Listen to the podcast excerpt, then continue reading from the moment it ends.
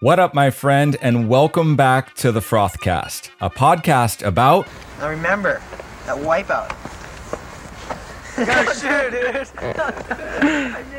I'm your host, Hendonesia, and this is episode 13. This episode features a chat I had with my friend and filmmaker, Breton Carasso, who has been living in Bali, Indonesia since February of last year. Bali lockdowns, filmmaking, empty lineups, and giving back to the people and the place that have given us both so much. It's all here in this episode, so stick around because it's going to be bagus sekali.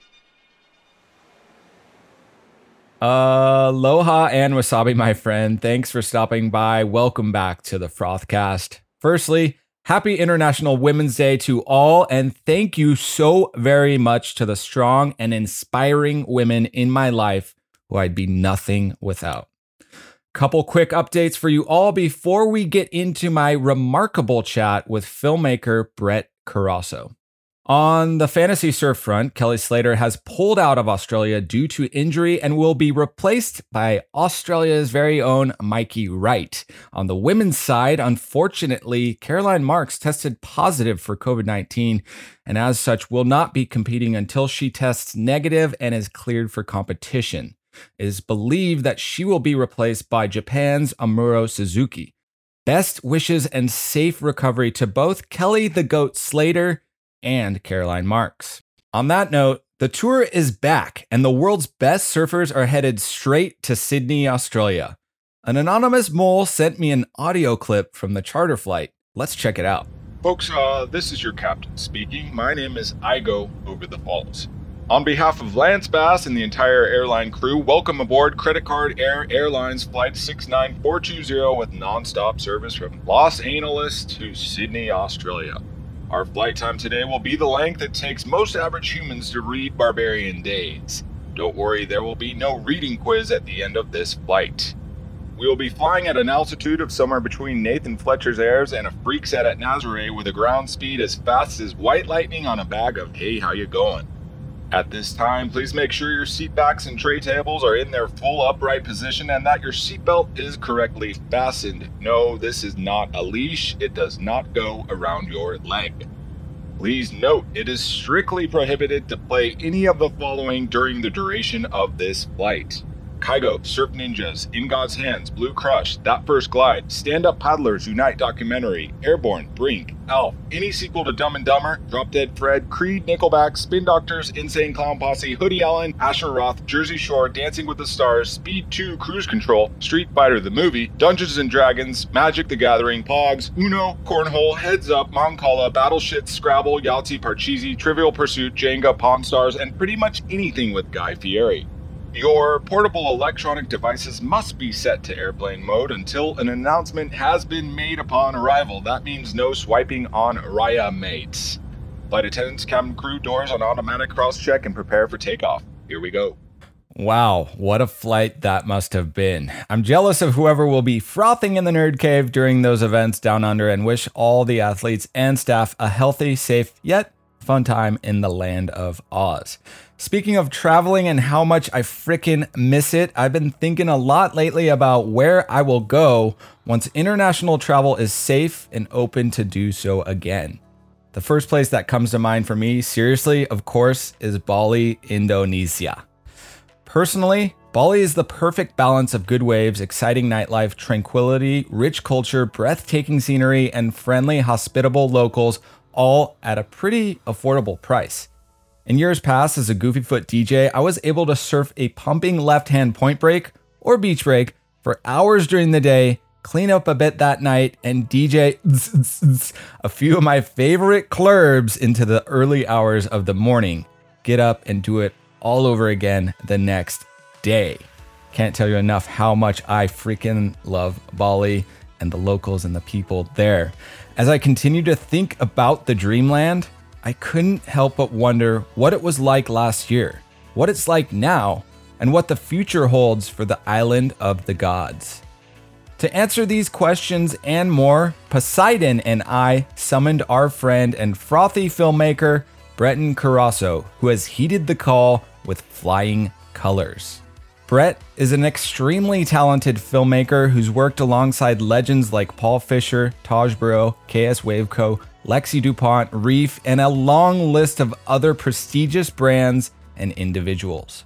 So, without further ado, my friends and frothers, please enjoy my conversation with Bret Carasso. What's up? All right, we're just gonna let it rip. And uh, salamat pagi to my buddy Bret here. Everybody, welcome Bret Carasso to the Frothcast. Salamat pagi, apa kabar, my friend? How are you doing? Uh, good man. Happy to be here. Thanks for having me. Oh hell yeah! What's going on over there in Bali today? Oh, it's actually a beautiful sunny day. It's um, it's a little bit of rainy season, so we get these you know beautiful blue days every now and again. But um, yes, well, it's kind of a little bit smaller this week with a new swell in the forecast. Just kind of had a weekend. Um, went big on Friday and just kind of recovering for the rest of the rest of the weekend. So just enjoying it. Sick. And it looks like you got a nice little blogger setup in the back there, all nice white plush macrame and whatnot. Are you in Canggu or where are you at in Bali? Yeah, yeah. I'm in my um, my villa uh, room here in Canggu. I um I got hooked up with a with a good friend early on, and um and he had a three bedroom house, so I kind of actually got to sneak in here during quarantine. And uh, when they all left, I kind of looked after this place, and then um ended up moving in here and got a room. And oh, you know, I can't complain. I was living in my van back home. This uh, nice joint has has been an upgrade.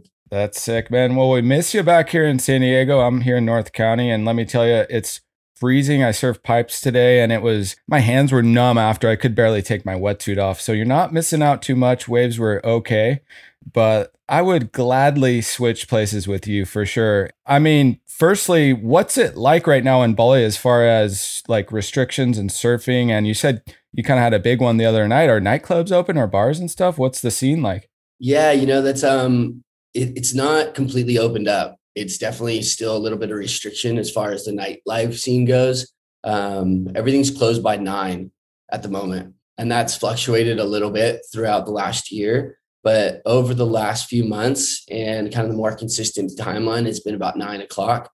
So you have restaurants and bars that um, are able to open and able to host, but they kind of just have to cut it short. And I don't know if you've ever been here before, but I'm, I'm sure you have, dude. It's it's a bit of a nightlife scene, and where you know things were open um, all hours of the night, and you could get you know full dinners at 2 a.m. and stuff. So it's a little bit of a change for owners here and businesses here, which has been unfortunate and been a bit of a rough thing for people to kind of you know have to pivot through. But I think that you know they're trying to do what they can to keep the life here uh, still going and and people kind of you know, the locals, everybody still wants to get together and have a few beers every now and again. So, you know, there's still a little bit of life left and, and, um, and people are still enjoying it.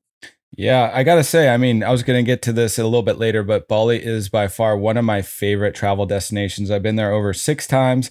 I was there twice two years ago, and I was playing at the back room at Mason in Canggu quite a bit. I've played Singlefin a few times and Seminyak as well. What's going on? Is back room still pumping and Mason and whatnot, or is it? Dude, I haven't been to back room in like definitely a few months. To be honest, it, it does pump, and I think it's still going on. But you know, it always used to be that place you'd almost hit around midnight. Mm-hmm. and then like ride out the evening, like kind of late hours. And because that nine o'clock curfew is in still or is kind of in place, um, I haven't really been there. Yeah, shit. It's kind of changed to like, I mean, backroom is all time. And I remember when I came here in the beginning, that was kind of like the hot spot to meet girls and kind of cruise and get nice drinks. And it's a really good spot for dinner as well. But it's almost pivoted to like go to the bar for a few drinks and then go to like a villa or a house party and kind of hang with homies and just yeah, it's it like reminds you of being in high school or something, eh? where you like go out and be social for a little bit, and then everybody goes back to their little private digs.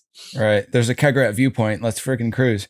hundred percent. Right on, man. Well, I'm still jealous of you being there, but let's rewind a bit and figure out like how did you kind of end up being there in the first place? I remember Fish had a wedding like in March or something like that, and everybody, all the homies were out there. It looked like one hell of a time. Is that when you first went out there? Yeah, I um I came out February 10th for Fish's bachelor party in Keramas, and there was about 10 of us or so that came out for that. And luckily we got fun waves and it was kind of just this little boys trip out to the hang at Komune. And um, and then from there we kind of transitioned and started staying in Seminyak and kind of were there for the whole wedding and meet, met up with Chloe and all the girls the family and friends from the Goldie and everything. And then and then people started to fade off after the wedding and I kind of hung around and um, I mean it was a it was a hell of a wedding time you know what I mean? Like those two people are some of my favorite people in the world Fish and Chloe. And um, I've known Fish for years we did, you know, all the fish tales back in the day and traveled the world together. So so good. We'll get into that for sure. Yeah, yeah. It was it was um it was good to just see everybody from his hometown and and reconnect with everybody. And it was kind of a bender of a month, to be honest with you. Like after his wedding, he did a big show at um the lawn, Ty's spot. And it was maybe the biggest show that he's he's had there before. It was like 2000 plus people. Oh I saw that. I saw billboards Dude, for that. Yeah, one. right, right. Yeah, it was it was highly promoted and it, it um it gave everything it was supposed to give. You know, it it held its expectation up. So it was it was a good time all around.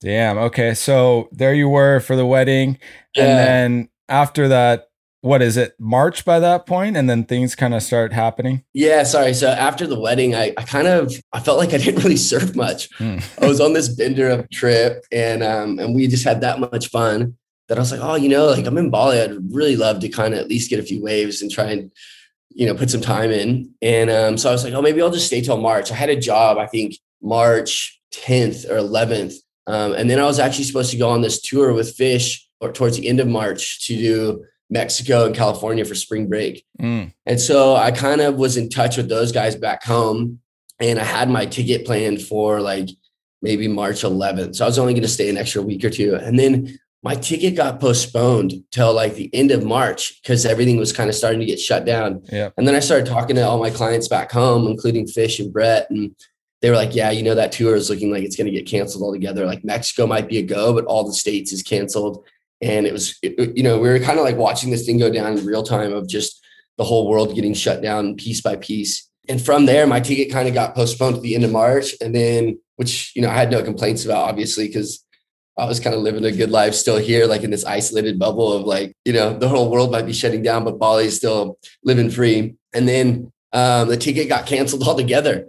And i realized oh, okay i think i'm here for the long run. So at that point you know, we were like coming into April, all my jobs through March got canceled. All my jobs in April got kind of postponed. And it was like this waiting period of like, okay, work is for me, number one, it's kind of like how I dictate where I go and, and like what my schedule is going to be. So when all jobs kind of got postponed and canceled, it was kind of like, okay, put your feet down and kind of enjoy where you're at. And, um, and let's try and ride this out, not spend too much money and see what the hell happens. So yeah, I was not complaining one bit though. I just kind of started surfing the right out here at Canggu and kind of hiding out.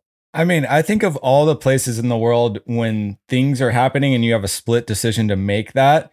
If I could go back in retrospect, I would choose to be in Bali. It's one of the more affordable places and without the unfortunate loss of a lot of the tourism, the only upside of that is that there was less crowded lineups. Obviously, a lot of the locals have suffered, and we'll talk about that. I don't know, like to be there during that time with less people. Some of the films that you've made, seeing the guys out at Ulus with like barely a few people out, and then surviving off when I was out there, $20 a day if you do it right, not a bad place to do it. No, yeah, I'd say um, twenty dollars if you're if you're kind of living living a bit, you know, and having one good like good meal during the day. But yeah, I mean, through that March April period, they literally closed the beaches, and every single one of my I didn't have many friends at that point. I was kind of just um, like Ty. I can't thank Ty enough. Ty kind of took me under his wing when everybody kind of left, and um, let me stay at his at his studios and kind of like would go out with him on Friday nights to the lawn and Ty kind of like was a huge center point for kind of introducing me to a lot of the boys here and um and just kind of like making me feel at home and giving me a place to stay when things were kind of like all thrown up in the air. So uh, he he was really kind of a huge part in me being able to kind of like make it through that period. And then I got linked in with his uh, property manager, who ended up becoming a good friend of mine, James and uh, James Mitchell, and he kind of is the one that put me up in his place. And he ended up bailing. He was like at first just going, "Oh, dude, we're to score empty waves. Like, just ride this out with me. And then next thing you know, he's booked a trip back home to New Zealand and asked me to stay at his villa and look after it. So through that period, like everybody had left. Ty didn't leave, but like James and, and, a bunch of local crew that kind of lived here and had villas here. And, and then all the tourists left in the big suite through April. And they literally closed down the beaches. And they were kind of doing this thing where at around 8.30 the pecalang or like the, the military or, or police kind of service would show up at the beaches and whistle everybody off the beach that was already there like walking their dogs or sneaking a surf in. Mm. and they'd kind of try and shame the people that were they would they catch. But if they didn't catch you you kind of do this like 6 a.m like sunrise to 8.30 a.m surf with literally no one in the water. Because not only did everybody leave but like people were scared because they heard the beach was closed. And if you kind of like understood how they're regulating that closure of the beach I was scoring with like, you know, two guys in the water, the sandbar and the right at the river mouth for weeks on end with just like maybe a handful of people tops, which if you've ever served here before, man, there that river mouth even now can have like 50 guys on it, you know, and it can be a bit of a, a battle. Yeah. And and the local crew aren't really like that forgiving. If if they want that one, they're taking that one. Yeah. I surfed the left in front of uh, O3 and surfers. I surfed the left. yeah. So that would have nobody on it. Oh my God. And so what we would do sometimes we'd get like whistled out of the river mouth, paddle down to the sandbar. The guy would get whistled out down there and we just paddle over to that reef and kind of surf that left. And like they would only be able to regulate like the, the line in the sand is drawn right there. I don't know. It's an interesting kind of thing between Pererenan and Canggu. Yeah. And so the two Ketchalons there that kind of run it or, or Banjar. And so we'd almost like it wasn't like the nicest, most respectful thing to do, I guess, but we would be able to avoid kind of this like regulation for a few hours and be able to surf those waves,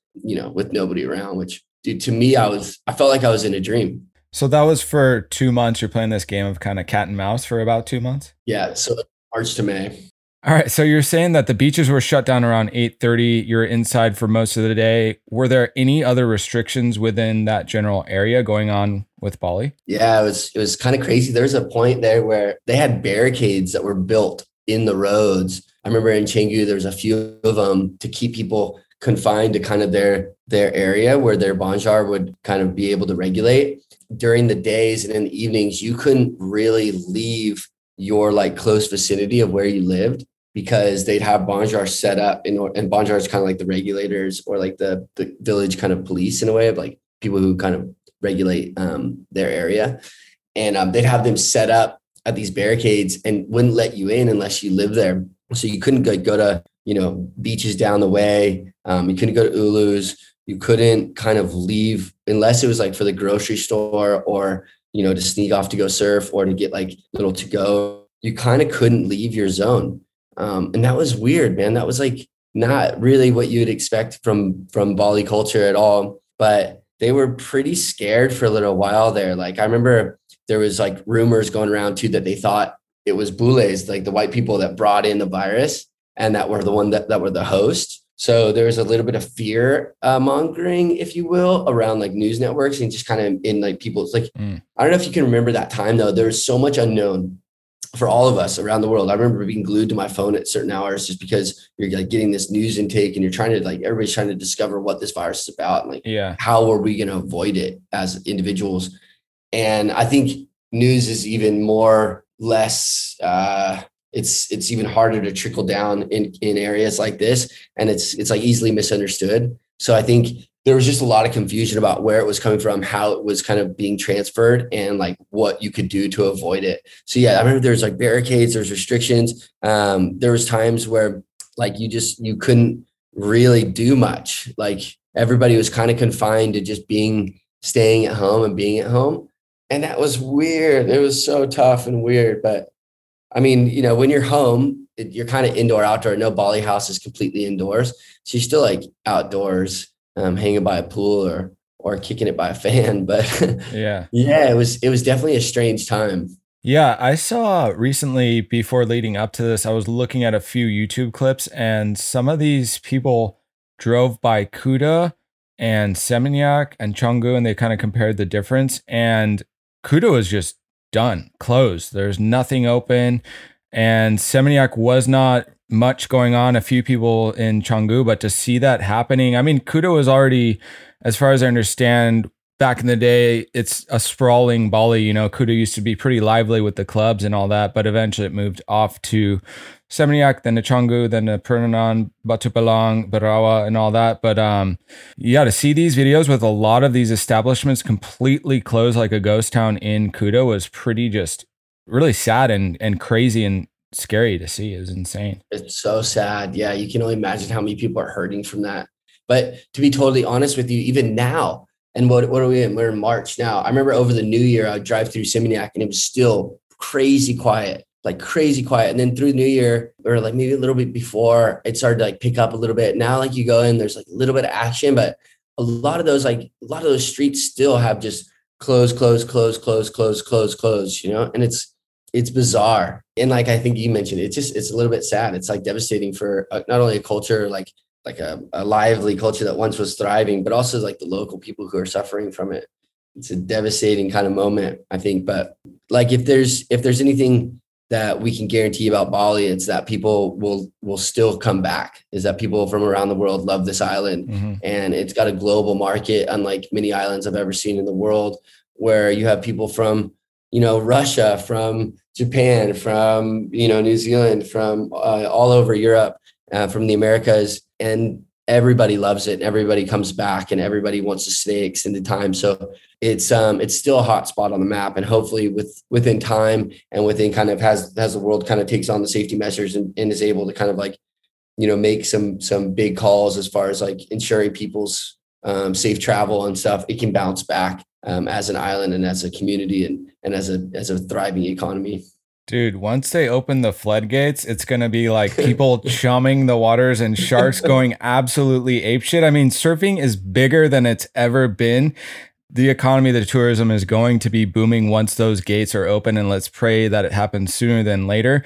But uh, those lineups, you better be enjoying them now while they're relatively manageable because it's gonna be gnarly. Oh man, dude, there's one session I remember that me this guy Singo and, uh, and a friend Turbo, we rocked up to Keramas early, early morning, and it was an empty beach, like completely empty beach, and pumping Keramas, like full solid Keramas. I don't know if you saw like Eli Hanneman's clip where he gets this perfect right tube at Keramas. It was that day, but it was in the early morning before they got there. And we go to paddle out, and Ty is loading his ski on the beach there with Kobe, Marlon, and Keon and it was those four guys in the lineup and me and two of my friends. And we were all just like trading off. And obviously, like, like they had the ski. So I remember when I was paddling out, Ty just dropped Kobe off into one, and it was just absolute six foot bomb. Kobe's just standing there, arms behind his back, just through the main section of Keramas, just getting spit out. And I was like paddling out through the channel, like, oh my God, that was this. And he kicked out right in front of me. I was like, dude, what a way to start the morning. And Kobe was just off his head, like, you know, absolutely stoked out of his mind. Damn. I think after Kobe got that good one, Ty was like, you're driving now. I'm serving. They'd wait for these big bombs that would come through that none of us wanted a part of. And then these other ones that would come through that were still bombs. They're scary as fuck. Like, you just got to pick your one because all of us were just sitting there and it was like glassy and just perfect. And I remember hugging Turbo when we got out of the water. This guy Tyler from West Oz, just hugging him, be like, that was one of the most special surfs I've ever had in my entire life, you know, and like something that you could like write down in your journal is like, oh, what would be a dream session for me? Is like, oh, maybe pumping clean, you know, solid Keramas and nobody out, just like a few of the boys. Yeah, that's insanely special and tattoo that onto your brain if you haven't already, like frame it and put it in the memory bank forever because I'm jealous and that sounds like a mental freaking time. Yeah, it was it was one of those moments I was like, oh, maybe I should be filming more. But to have that experience as a surfer too, you're just like, oh, you know what? Like these are the moments that kind of push us in, in just make you so thankful to be alive and be here in Bali, especially right now. It's like I, I wouldn't trade that for the world, you know? For sure. And sometimes we need to get out of the nerd cave and get a couple for ourselves because that's why we're doing it in the first place to remind us why we do it for sure. Ah, hundred percent, yeah, and it's it's pretty sick to be in the water with guys like Marlon, Keon, Ty, and Kobe. Those guys are such incredible surfers that the way that they kind of look at the waves, the ones they pick off, and just the way that they're able to flawlessly kind of like put themselves in perfect positions and get totally tubed is just something you like you you're able to learn a lot from and you take mental notes from and, and it inspires you in big ways of just like okay i got completely pummeled on that last one or whatever it is or like oh yeah i was kind of ahead of it on that last one. Like maybe i need to park it more. And then you watch ty and he just sticks his entire arm in there and just like puts himself in the most critical position while you're paddling back out. And you're like yes like okay let's do this you know and he kind of amps you up in such big ways. And and then to be able to laugh and line up with all those guys it's like wow like I don't know, dream, absolute dream. So when that was all going down was there i mean i've been there for Nyepi, which is a very interesting experience. Nyepi is there. So it's the hindu uh, holiday where they kind of close down all the shops. Every single thing on the island is closed. It's a day of rest and thinking about things and whatnot. So was it to that effect that they closed things down for those two months or was it mainly just the beaches they focused on where restaurants closed and other places or yeah, if I recall right, Nyepi was kind of the the initiation of things closing down. So I think once Nyepi kind of um, occurred, they didn't allow things to completely open up after that. Obviously, power came back, Wi-Fi came back. You were able to like function as a normal kind of like person, and then like op- you know restaurants were open during the day. But I, I remember at one point it was a seven o'clock dinner curfew. It was pretty quiet. A lot of restaurants closed down, and then we're trying to do you know Gojek, which is like their Uber Eats here. Mm-hmm. And that was just tough for businesses to stay open. I mean, I think there were so many restaurants, including like the lawn, even. I remember doing a video for them to try and help them promote that they were going to do to go services while this whole thing was closed and people couldn't go to these like bigger venues. Oh, you know what? Yeah, they did. They really closed down actually all those big venues and couldn't let anybody in mm. because of the big capacities and they just didn't want to do that. And so those places literally had to just go to, to go. And that was tough, man. I think that how staffed up and how you know what their kind of like their their normal revenue stream was during the year had kind of just been like sliced in quarters. And i think it was really a hard transition for a lot of businesses. And it was tough for us too. We didn't really know like what to do or where to go or or you're kind of just spending a lot of time at home. Mm-hmm. and um and that was cool. You could like kind of you know push yourself into these creative modes but there was a lot of like downtime and it was kind of it was like i remember going and surfing in the morning and then around eight thirty, I wouldn't really do much. Mm. There was like I'd work out at home, I'd um, you know, phone call friends and catch up, and I'd work on my computer on some edits until that thing blew up. And then it was kind of yeah, it was a really quiet period for a few for a little while there. Yeah, I saw that. For a while there was a lot of projects like uh the People Must Makan and a few other projects that were really trying to generate some help for the locals because the individuals were kind of suffering because 60% of the economy is based on tourism, give or take 60%. And when that's all taken away, I mean, the people from the drivers to working at the restaurants and nightclubs and other places are drastically affected. So for a while, yeah, it was pretty dire. I'm still like sure there's drastic effects going on with the locals and whatnot. Has it improved? Are they getting more jobs back and are things starting to kind of slowly open back up again? Or? Yeah, I'd say it's slowly starting to open back up. But I think you know, big resorts like uh, like Potato Head, for instance, that would employ probably over you know a thousand people. They literally shut their doors, and I don't think they've opened back up. All those big clubs and bars in Seminyak are still totally shut down. So like the W and all these places that are on the beach there that would be employing a large group of people and local people are still kind of like closed doors. That was tough, I think, like you said, for the local people. And I think when you got out of Canggu and Seminyak and stuff, and you kind of went to Denpasar, it looked like things were still kind of like functioning as normal. Like if you needed to drive through to go get whatever, it looked like things were still kind of moving as normal. But when you really think about how the economy works, as far as like, you know, building and, and the tourism, all that being completely cut down, and shut off. Yeah, it was tough. And, and back home, fortunately, people have been able to lean on the government in some way with stimulus checks or unemployment. And that just doesn't exist here. So the idea of of people who were already, you know, just able to kind of like make make sure their families are getting fed every month without really a, like a longevity um, savings plan or anything like that. We're now like hung up in the in the crosshairs of just this like scary moment, and um, I'm not sure if they've been totally be like able to recover, but I know that things are starting to move again. You know, there's a lot of construction going on still. There's places that are trying to like open their doors even for the short hours that are available you know people are doing the best that they can to try and provide whatever business in life they can for people who would work for them and, and do work for them mm-hmm. um, but i know that it's it's not the thriving um, economy that it once was yeah that's crazy to think about and as far as you know is there any plans to open it up for travel anytime soon is there any word about that or yeah, you know, the funny thing about Bali is that you get one one bit of news one day and then the next week it's completely transitioned to something different.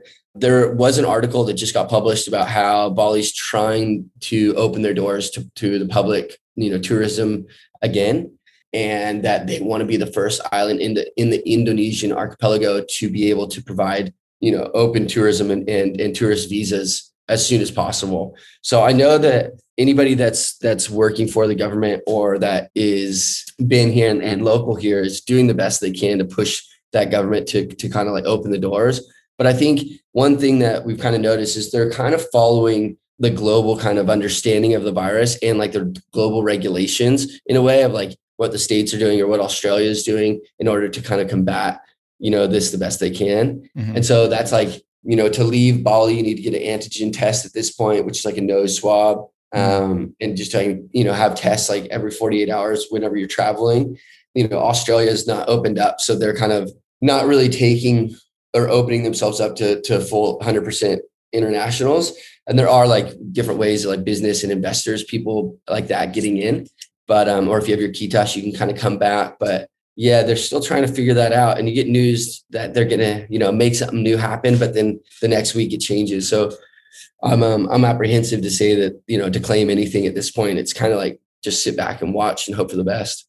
Yeah, for sure. Let's hope for the best and that more people can come and support those businesses that have struggled and the individuals and help out. We'll get more into that later to plug a couple projects that support that. But I was wondering, back when you said the restrictions kind of started, you'd go surf and then you would have the rest of your day at home. Did that inspire you to kind of get back into filmmaking and editing? I mean, I know you've done it forever going back to fishtails and prior.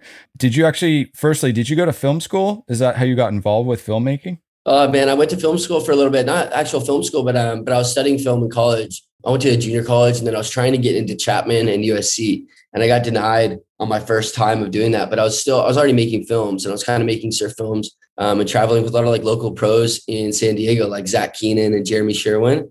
And those guys took me to Canada one time, and we ended up making a film with Pete DeVries, uh, Jeremy Sherwin, and, and Keenan and brought it back and showed it at Reef headquarters. And that's how I kind of got this job with Reef. And and through this, um, I mean, it was a really basic contract, but it was essentially that I was going to travel with the surf team and and like start to pursue a dream of of surf filmmaking. And I kind of held off on school at that point. I kind of like um, let school kind of become secondary and was was willing to kind of put my energy into pursuing this opportunity that I felt was a dream of, of on every level, you know, getting paid, getting to connect with better surfers and ultimately being able to travel and shoot, places like Hawaii or, or, um, or Bali that I'd never been able to get to myself. So, or at least to go shoot to. So yeah, from there got propelled like Nutty was running the team at that point, introduced me like, was like, yo, we're bringing Bottle, Seds, and Fish over from the Aussie team. We're going to bring them onto the American team. Oh my and God. he was like, and you're going to work with this guy Fish to, to do these like fish tails that he's starting. And I remember seeing videos of the guy, I was just like, are you kidding? This guy looks loose as a nut. Like, I'm not working with this guy. He's too loose. And he's like, nah, nah, you'll like him. And he came into town. We I took him out on nightlife on in San Diego one night, and we got absolutely after it, and oh, we became best buds after that.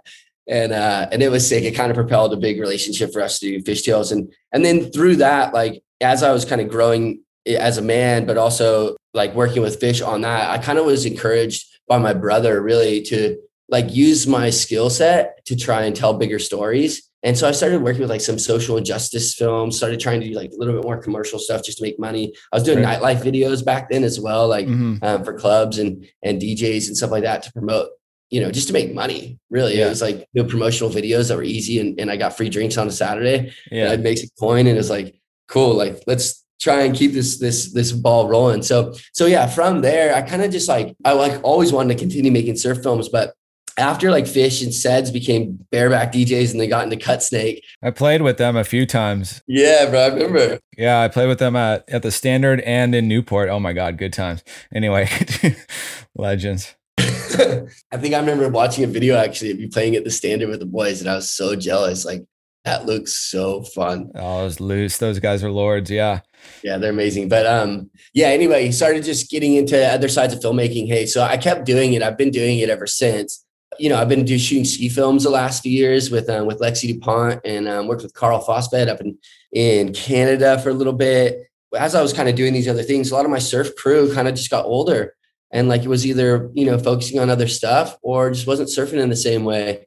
And like when Breno would come to town, I'd get linked up with him. And when Taj came in and was like still on tour and was surfing lowers, I'd like get linked up with him. And I had these awesome opportunities to kind of like you know, keep these relationships that I built even with fish really kind of going within this filmmaking aspect, but or surf filmmaking aspect. But it started to become like a bit of a young man's thing in San Diego because like the up and coming Groms kind of started to have this like um, a little bit more dominance than kind of what the older guys had within their market. Mm. And I wasn't really tied in with that as, as much. So it kind of like phased me out in a way. And I was also trying to make bigger money. My responsibilities had changed. Like I needed to make like a little bit bigger paycheck. So I started focusing on just commercial stuff, working with like Perry Gerskow and Orion Owens and some of my good boys back home that are really talented artists and filmmakers and yeah, that's where kind of my interest would be. So then coming out here, I like left all my gear back home. Like Orion and I share red, and um, and I have a Sony FS700 with a water housing and long lenses and tripods and 4K monitors and everything. And I just didn't bring any of it. You know, I brought my little Sony A6500 and a 70 to 200 and a 24 to 7 or 24 to 105. Mm-hmm. And I was like, oh, I'll just shoot some photos for the crew. And then I brought a drone. And yeah, during like lockdown, I was like trying to dig through old footage and edit up old stuff. And my old laptop that I had ended up getting overheated and absolutely got toasted. So the GPU oh. just burned up. Oh, and then shit. I was shooting, yeah, I was shooting for Ty one morning at, at Sandbar and it's like some offshore winds got into my drone and took down my drone. So I was sitting in the middle of this lockdown with not really any income. And my one source of creativity being my computer and drone kind of like both got taken out in the same week. Shocker. Yeah, my phone got taken out in the same week as well. Oh, I remember man. that week being like a really big downside right. downfall. You know? But um, but through that, I was like, geez, you know, like it made me realize how much I do want to make films and how much I love it so much. And I don't know if you've ever felt this, and I'm sure you have, but when you get busy with something, you kind of like start to dread it a little bit. And that's part mm. of the mm. the curse of doing what you love for money. You know, you end up working really hard and it is you enjoy every day you're doing it but at the same time it becomes a job regardless of how how you look at it. And um, and i think this break that we all had to experience globally was a really refreshing period for me to re- remember how much i love you know telling stories and and and creating cool fun videos that kind of like showcase these magic moments or these like you know these special times that that are created in the ocean when when things started popping back off, I remember surfing with um, a lot of the, the boys back at the sandbar here in Canggu, and just kind of like when you get out, you just watch the show of of you know all the boys who had kind of hung around and kind of like the local talent just performing and just going, geez, you know nobody's here, nobody's capturing this. Like it's kind of silly. So I would take like the little money that I had and rent a lens and rent a tripod mm. and just go jump down to the beach and start shooting. Yeah. And um, back when I was a Grom and I would do that, it kind of gets you totally intertwined with the surf world and the surf community and the surfers themselves. Like when you get footage of guys and and for any up and coming Grom that wants to get into it, it's like, dude, if you get footage of guys, you build a relationship with them through that and they get excited about that. You get excited about it. It's beneficial for everybody and it's it's the best way to kind of get things going again so when I started doing that, it kind of like reinvigorated this like love I have for it and this opportunity I saw for it. Just going, let me show what I can do and uh, and jump back into this world a bit. So yeah, and I think uh, it first caught my attention. I don't know if it was on your Instagram or your YouTube, but I saw that clip you made called You Missed It. And that to me really encapsulates what the Sandbar Canggu Echo Beach scene is all about. Fun beach break peaks with Loke dogs ripping, chilling on the beach, black sand, super hot, having a flat white, maybe a coconut and a bintang afterward. And the vibes and the music is just freaking on point. Was that one of the first ones that you had released out of those series that you're doing or? Yeah, no, I appreciate that. And um, yeah, the you missed it. The first you missed it was something I did just kind of just for the love of it. It was like, oh, I'm gonna go shoot this. It was a really good day, and I saw it on the forecast, and, and was talking to guys like Chalk and Charlie, and just going, oh, mm. this is gonna be really um, a fun, like good day, no wind, and um, and went down there and ended up shooting the whole day, and and got some just really fun stuff. It wasn't like all time surfing, you know, but it was it was fun, and it was guys ripping. And through that, I just kind of like I used this girl that I've been seeing, Anna. Like I used her computer, just edited up this little piece, and I had this little track that I was really into. It's like, oh, this is just like got the vibe, and yeah, ended up putting that out and got a really cool response. And that kind of, like I said, it fired up a lot of the boys, and it kind of like ignited this momentum to just say, hey, let's shoot more, let's make another one, let's do this again. If you're standing in my shoes, or if you're a filmmaker and anything, and somebody kind of is excited about what you do, it's it's just a really good feeling and something that encourages you to keep keep doing what you're doing. Yeah, for sure. And that one specifically really fired me up. And then I started trolling your uh, YouTube and started looking at a lot of clips. And you recently just came out with another one called Keeping Secrets, right? And that had Kelly, Kolohe, Crano, Crosby, Koa Smith, and Cole Houshmand, right? Yeah. What's that one all about? Was that when Kelly was in Bali with Strider that whole time? Or? Yeah. So in October, it was kind of a really cool month. October brought um, a bunch of pros that from the states that really hadn't you know been able to come um, before that. And i think they might have come before in like september and done some boat trips. And then after their boat trips they would come and post up in bali. And i know Kolohe and those guys went to lakey peak for a while but when they came back they just stayed up at the um, surf villas in uluwatu. And cole had come in from the states and gone on a boat trip with a friend of mine uh, victor. And when he when he came through, Victor hit me up and was like, "Hey, this guy Cole's coming in. You should try and shoot with him." You know, got LinkedIn. and so Cole and I were were going to go shoot up there at um, in Uluwatu for an evening, and I ended up going up there and kind of like showing up at this little secret zone and filming, thinking that Cole was going to come out at some point, but he didn't end up making it up there. So I was just kind of you know shooting this almost like miniature super session with all all those boys that um that Kolohe brought up being like Ian Crane and and Koa and those guys. Yeah, it, was actually pretty fun. And it wasn't but like maybe two hours of, of an evening session, that first session. And um, and then the sun set. And I remember going home being like, I need to get back up here in the morning because it's gonna be pumping. And there's almost a guarantee that those boys are gonna be back out. So I called Cole and I called up um, those guys and I was like, hey, you know, like, you know, if you're gonna go up there in the morning again, like I'll be there 100 percent so I just rocked up the same place, and sure enough, those guys were paddling out same time I got there, and just ended up filming up there all day. So filmed like you know that top angle, and then went around the corner over to Sunset Point, kind of filmed towards the other angle, and and um yeah, it was I got I got lucky to be honest with you. It was a bit of a magic moment, and um, I think Jacob Vanderwerk was there with Chloe filming for his boat, but he was actually out surfing during that time. So I kind of knew in my head that nobody else was maybe capturing this. It was it felt like I might have like the only angle on this, but I didn't know for sure. And Pete Frieden was just um, down the way for me, and he was shooting most of it. And so I I kind of sat on that footage for a little while, like one kind of not knowing like what to do with it exactly, and also not having a computer to edit it up with, but also kind of waiting for somebody else to put it out. I thought for sure like if somebody's got it, they're going to post it right away, and I don't want to squash on like if they got a guy that they brought out to shoot, I'm not going to try and like like take any hype away from him by putting out a clip first. Like I'm just not, I just, yeah. I, I, don't back that theory at all. Yeah. So I kind of sat on it. I ended up uh, making a little money back home and I bought a new computer out here and, um, and I was so frothed to like edit things up on my new computer that I was going back through footage and had all that stuff organized. And I was like, whoa, like this is like Chloe was doing some incredible surfing, like complete rail carbs down these faces and Kolohe's gnarly at Ulus. Like he got robbed at that event.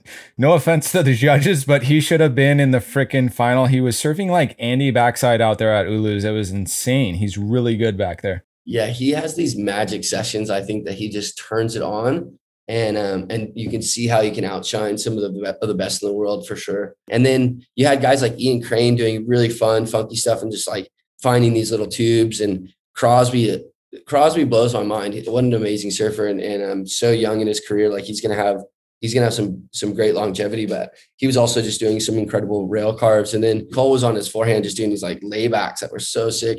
Yeah, Koa got like a big one, and and you see Kelly in the water, and I kind of shot Kelly the whole evening, and he didn't really like. He was kind of like finding these little moments, but not really like the ones. And then he got that absolute mental tube that he just thread the needle on on the last one and and he went in on that one and it was like that I, I kind of packed up after that because all the boys had kind of had their fix, you know, and, and, most people had gone in. I think Kelly was the last one in. Mm-hmm. And I remember packing up being like, wow, like that day kind of produced. Yeah. So whenever I look through back on that footage down the road, maybe in January or so, I remember just looking back on, wow, like there's some pretty cool moments here. And then there's this track that stood out to me from actually one of Fish's uh, world tour managers in Brazil. This guy, Kim Jackson, is an absolute legend and uh, an amazing artist. And he started this group that I was watching during quarantine called um, Chimera and the King Crabs. Okay. and they have like an epic journey of like music exploration and they put out this one track and you know when you hear a track and it just sticks with you like i have to know what that is just found it and i sat on that for months just kind of like listening to it on my headphones like whenever i'd kind of be in these like you know weird trippy mindsets yeah and um, when i saw this footage i was like oh i've been waiting to do something with this track this could be it so those that pairing i think worked really well and, and um and yeah it all kind of just worked out and i was i was stoked to put that that clip out yeah, dude. Well, you've been crushing it on that. And do you have plans to continue to do filmmaking outside of surfing there in Bali while you're at it? You said earlier that you kind of did some social projects all about like social subjects and other subjects outside of surfing. Do you have plans on doing local stuff there? Yeah, yeah. My brother is really into social injustice, uh, Sean Carasso. So I'm always inspired by that that form of storytelling him and some of his friends back home, like Daniel Johnson and just a big crew, they put together some amazingly powerful moving pieces. And and I'd love to try and work with the communities in different ways to produce that, but haven't really found that kind of inside just mm-hmm. yet. But I have been fortunate to work on some music videos with a guy named Crow from Germany. That's mm-hmm. um, an amazing artist and kind of hip hop artist, but also is like an eclectic musician and, and music maker yeah, man, got a Lake East trip coming up with with some more surfers oh, um, next week as well.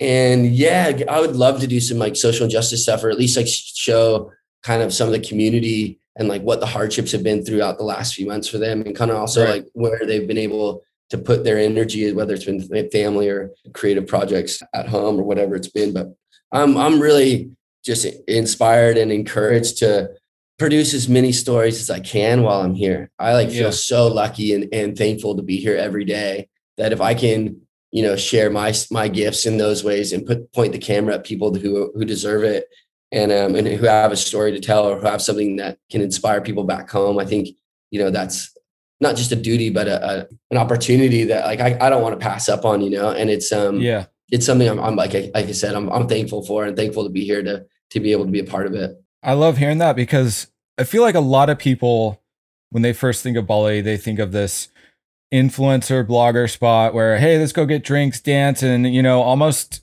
take advantage of this incredible land filled with locals who are so giving and a culture that's so rich and different where people who actually go and they can say hey this place is meaningful to me. It's given me so much. The least i can do is give back. I really respect because it can be seen as a playground and people mistreat it that way. But when you start realizing, like, similar to surfing in the ocean, how much these places have given to us, how much to me Bali has given to me every time I go there, from the locals just laughing at everything you do to, you know, they'll take the shirt off their back to like make sure you're having a good time and you feel safe. And it's just an incredible place with the culture. And I'm so intrigued by the offerings every morning, the smell, the sights, and everything about Hinduism. Like, such a great place to see people who are inspired by that and want to give back is very great to hear. Like, I'm stoked. That really stokes me out. Yeah, I do hope to continue to watch your films. I do know there was a couple projects that were helping out some locals, like Project Nasi the People Must Makan. And then recently I had seen Binzi, my buddy had posted that there was an unfortunate fire at Echo Beach at Surfers Bar. Were you around during that time? Yeah, so so Gamuk at Surfers Bar, and, and just to just to um, backtrack a little bit, I totally back what you're saying as far as like you know people coming here as a playground, and and um, and the community and, and the locals are so giving to their space and their island that um, that they end up being able, you know, people that come here as a playground just are able to do that, and it's not really frowned upon. But I think when you stay here for an extended period of time and you realize um, how benefited people can be from you know other people willing being willing to help out or, or do what they can to help it's just it's super inspiring and the people here deserve it more than anything because they're just a, a beautiful culture and beautiful people a beautiful person to kind of like highlight is a guy gamuk who um, owns surfers bar um, a local guy that is an absolute shredder. And um, yeah, there's an unfortunate circumstance where the Warung next door had the roof blown off of it one night in a storm. Um, really crazy winds came through and blew their blew their roof off. And they kind of tried to do a, a bit of a repair the next day, but another storm came through. And they're thinking that like water must have got into the where it was um, where they did the repair and done an electrical short or some something. That's kind of I think the baseline synopsis of what happened. it ended up burning down two or three of those warungs, and um, Surfers Bar was one of them. And if you've ever been to Echo Beach, Surfers Bar is is a pretty highlighted hangout for um for a lot of people. It's kind of where the, a lot of the Aussies kind of hang, but yeah, it's it just got the vibe, and it's it's it's. I mean, O3 and and Yeah. a lot of those ones down the way, they're all really fun, and I give my props to all of them, like the sushi one. And for sure. Yeah, Uh, those guys at O3 treated me really well too. Those guys are ledge dogs as well. they're for sure. great. Yeah, I would just bounce back between surfers and O3 and like my four favorites that I kind of jump between. But anyway, it was super unfortunate, man. A few of them just absolutely burnt down. So I came the next day. Whenever you see it online, you're just going, "Oh my gosh, it's kind of devastating." So I came the next day just to kind of like go talk to Kamuk, and everybody. I remember Ty's dad had just got there with like a handful of shovels. Um, Ty Graham, his dad just got there with a handful of shovels, gloves, like buckets and wheelbarrows. And he's like, boys, jump in. Like, let's get all this rum- rubble out of here and let's help out the best you can. And Mm. like I showed up kind of hungover and like I just having a morning walk with um with Timmy and my girl Anna. And we kind of just said, we're not, we're not going home for a minute and just kind of jumped in with Ty's dad and um and just kind of helped trying to like you know, demolish it for what it was worth. We just like broke down all the old walls and, and we cleared, it helped clear the space. There was guys coming in for the rest of the day and cleared it out. And then they put up a GoFundMe page and man, it was crazy to watch the community, the surf community at large, whether they were in Australia, US, Canada, um, and Europe, kind of like get in New Zealand, like get together and just donate um, towards Gamuk, his family, and and um, the rebuild of Surfers Bar. So I think they raised something like I can't remember the number. We can actually take a look. I think it's like around 30 grand. Yeah, it's put up by Dylan. I think I have it. I'm going to leave it in the show notes. Um, they're still Yeah. taking contributions. Everybody can help out. It's pretty gnarly what happened, but what you said about Ty Graham and his father, everybody coming together and helping out, that right there is like the family community within Bali that I respect so much. Again, how hospitable and how welcoming they are. And when things like that happen, when times are tough, they band together and make shit happen. Yeah. So the least that we could do from over here, or listeners listening right now, is donate a bit to the cause, help get the Warung back to what it was because it shared so many smiles to people and so many good times. I know I spent lots of nights there having bintangs and coconuts during the day and stuff. So that's the very least that they deserve is us helping them out for sure. Oh yeah, no doubt about it. Yeah, he started to rebuild now, and it looks like it's going to be just a, a really nice kind of like c- container look. And um, he's putting a little rooftop hang at the top of it, so hopefully he can come back stronger and um, and continue to provide for his family because his wife and their kids are just adorable and and just the most smiling, giving people that you can imagine. So yeah, anything you can do to contribute would go a long way, and I, I know they'd much appreciate it.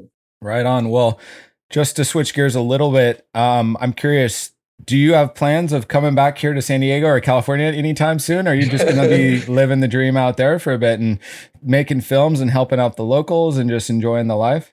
Yeah, that's probably the number one question that when I talk to friends back home, I get asked is like, oh, when are you coming back? And I, I ask myself that question, you know, almost daily, like, when is it kind of time for me? But um, at this point, I feel, like I said, I just feel so lucky to be here. And I feel like I've been able to get connected with a really neat and inspiring and creative community of individuals who own businesses and are doing rad projects here and, um, and, and amazing surfers. So I kind of want to do what I can to stay here this year, ride out the season, and um, and make as many films as I can, and work with um, as many talented kids as I can um, to just make surf films and surf clips, whether it's daily stuff or start to stack clips with guys like Timmy to make like an end of the year film, and and just kind of ride out the season, and then maybe next fall, like fall back home is is super fun for me. And I'm I'm kind of a winter guy back home. Like I have a cabin in Utah and I just love snowboarding. And that's kind of what I missed the most over the last year. Like my friends, obviously my mom and my brother,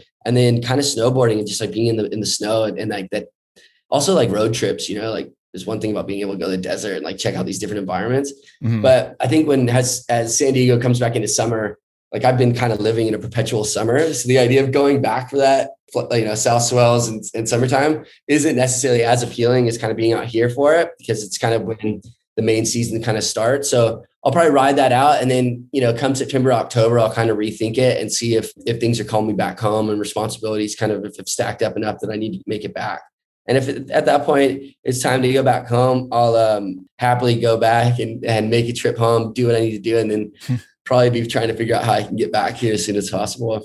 right. Well, if I was you, and uh, as Billy Madison once said, don't ever leave. If I was you, just stay as long as you can. I've been loving this conversation and I appreciate so much of your time. And I'd kind of like a little bit, if you wouldn't mind, uh, if there's any Groms out there, anybody whatever age trying to aspire to become a filmmaker. You've obviously had a great career doing it. You've had great different pathways. Is there any tidbits of advice that you could give to them to try to make it happen? Uh, one yeah go for it. 100% go for it. It's it's probably given me some of the best times of my life. So i totally encourage people to to jump behind the camera and um, and give your best shot at at learning editing software and just you know trying to st- tell stories or find stories or just start to film those magic moments um, anywhere near your home or you know in places that are inspiring to you. And i would almost say like don't worry about don't think about the money. I think that'd probably be my like biggest advice piece is like don't worry about the money. Don't think about trying to make money necessarily from every client.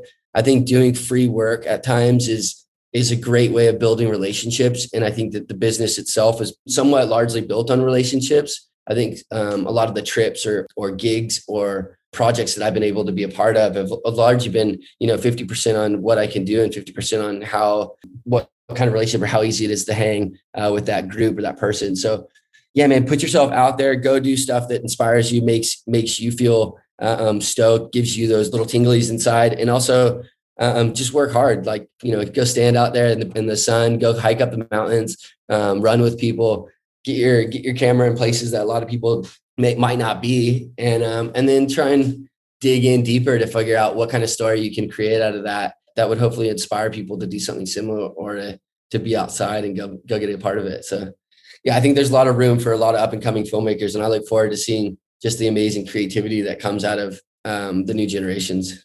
That's perfect. Two things you said that stuck out to me was one, just get out there and do it. It doesn't matter your age, whatever your race, wherever you're living, wherever your financial background is. The first thing is to eliminate that self doubt and just freaking start doing it. And number two, follow those tingly feelings of inspiration. That's why I'm doing this podcast. Like, I love having these types of conversations, tapping into creativity and the things that make us motivated and froth and tingle and shit like that. So, you, my friend, have certainly inspired a lot of froth in me and a lot of inspiration. I appreciate your films and everything that you've been doing. It's been quite a journey, and I look forward to seeing more. With that being said, do you have any social plugs you want to throw out there? You've got Insta, you've got YouTube. What else you got going on? Go ahead and throw it here. I'll put it up in the links.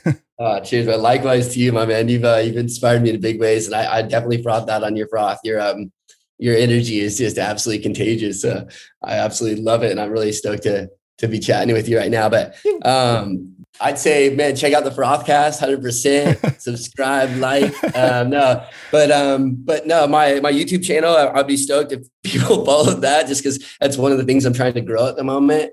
Um, not only to do surf stuff, but also be able to tell different stories and have like um, a bit of an independent following in that way. And um, yeah, I think like you said, Nasi, the Nasi project has done some amazing things here in Bali. Uh, super cool. You know, there's a lot of like up and coming Groms that I think are worthy of mention, like Keon Martin and Ketut and Rio and um, these guys that are coming up from this island that uh, might not have the reach that they deserve being in such like a smaller kind of community, but are just absolutely amazing surfers and, and deserve kind of your attention and deserve like any credit that they get and trips that they might get on. So yeah, those guys can deserve everything they get. And um, maybe just Ty Graham, just can't thank him enough. Can't thank Fish and Chloe enough for for having a wedding out here and bringing me out here. And then um, obviously my buddy James Mitchell, who's uh, who I've been living with, um, who's just opened up a whole world to me as well. So you know Charlie Stambo, and just guys who have kind of like you know believed in my talent and been able to to push me into more more opportunities. I'm really thankful for those cats and um, yeah man i wouldn't be here doing what i'm doing without those guys for sure. That's epic to hear. And yeah much love to bali all the locals Ty, fish dog living the dream out there. And everybody who has been so kind to me in Bali and will continue to be so kind to you. The island of the gods, they call it that for I mean, it should be a no brainer. They always supply and they are always watching and taking care. So thank you so much. Terima kasih banyak, Bali, freaking legends. Bret, you are a demand. I really appreciate your time, dude. I, I can't thank you enough. And let's do it again. And I look forward to what you put out next, man. Keep doing it because you're killing it. Thanks so much, my boy. It's a pleasure fucking talking to you, and um, and I'm really really honored to be a part of your podcast, dude. Thanks so much. You. All right, that's it, dogs, for this episode. Thank you so much for listening. And another massive thank you to Bret for his time and inspiration. Terima kasih banyak. Make sure you support him and follow his YouTube and Instagram under the name Breton Carasso, as surely he'll be cooking up some more froth that you won't want to miss. We're all about supporting the creativity, the curiosity, and the froth here at the Frothcast. Also, please be sure to check out and donate to all the projects that I mentioned before that support Bali locals and help them in this time of need.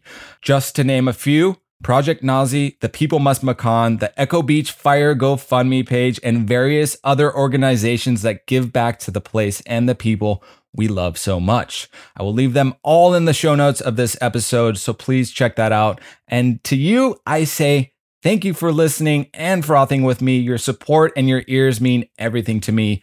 I love it. I love you. Let's froth together, my friend. All right. I'll be seeing you next time. This was epic. Thank you.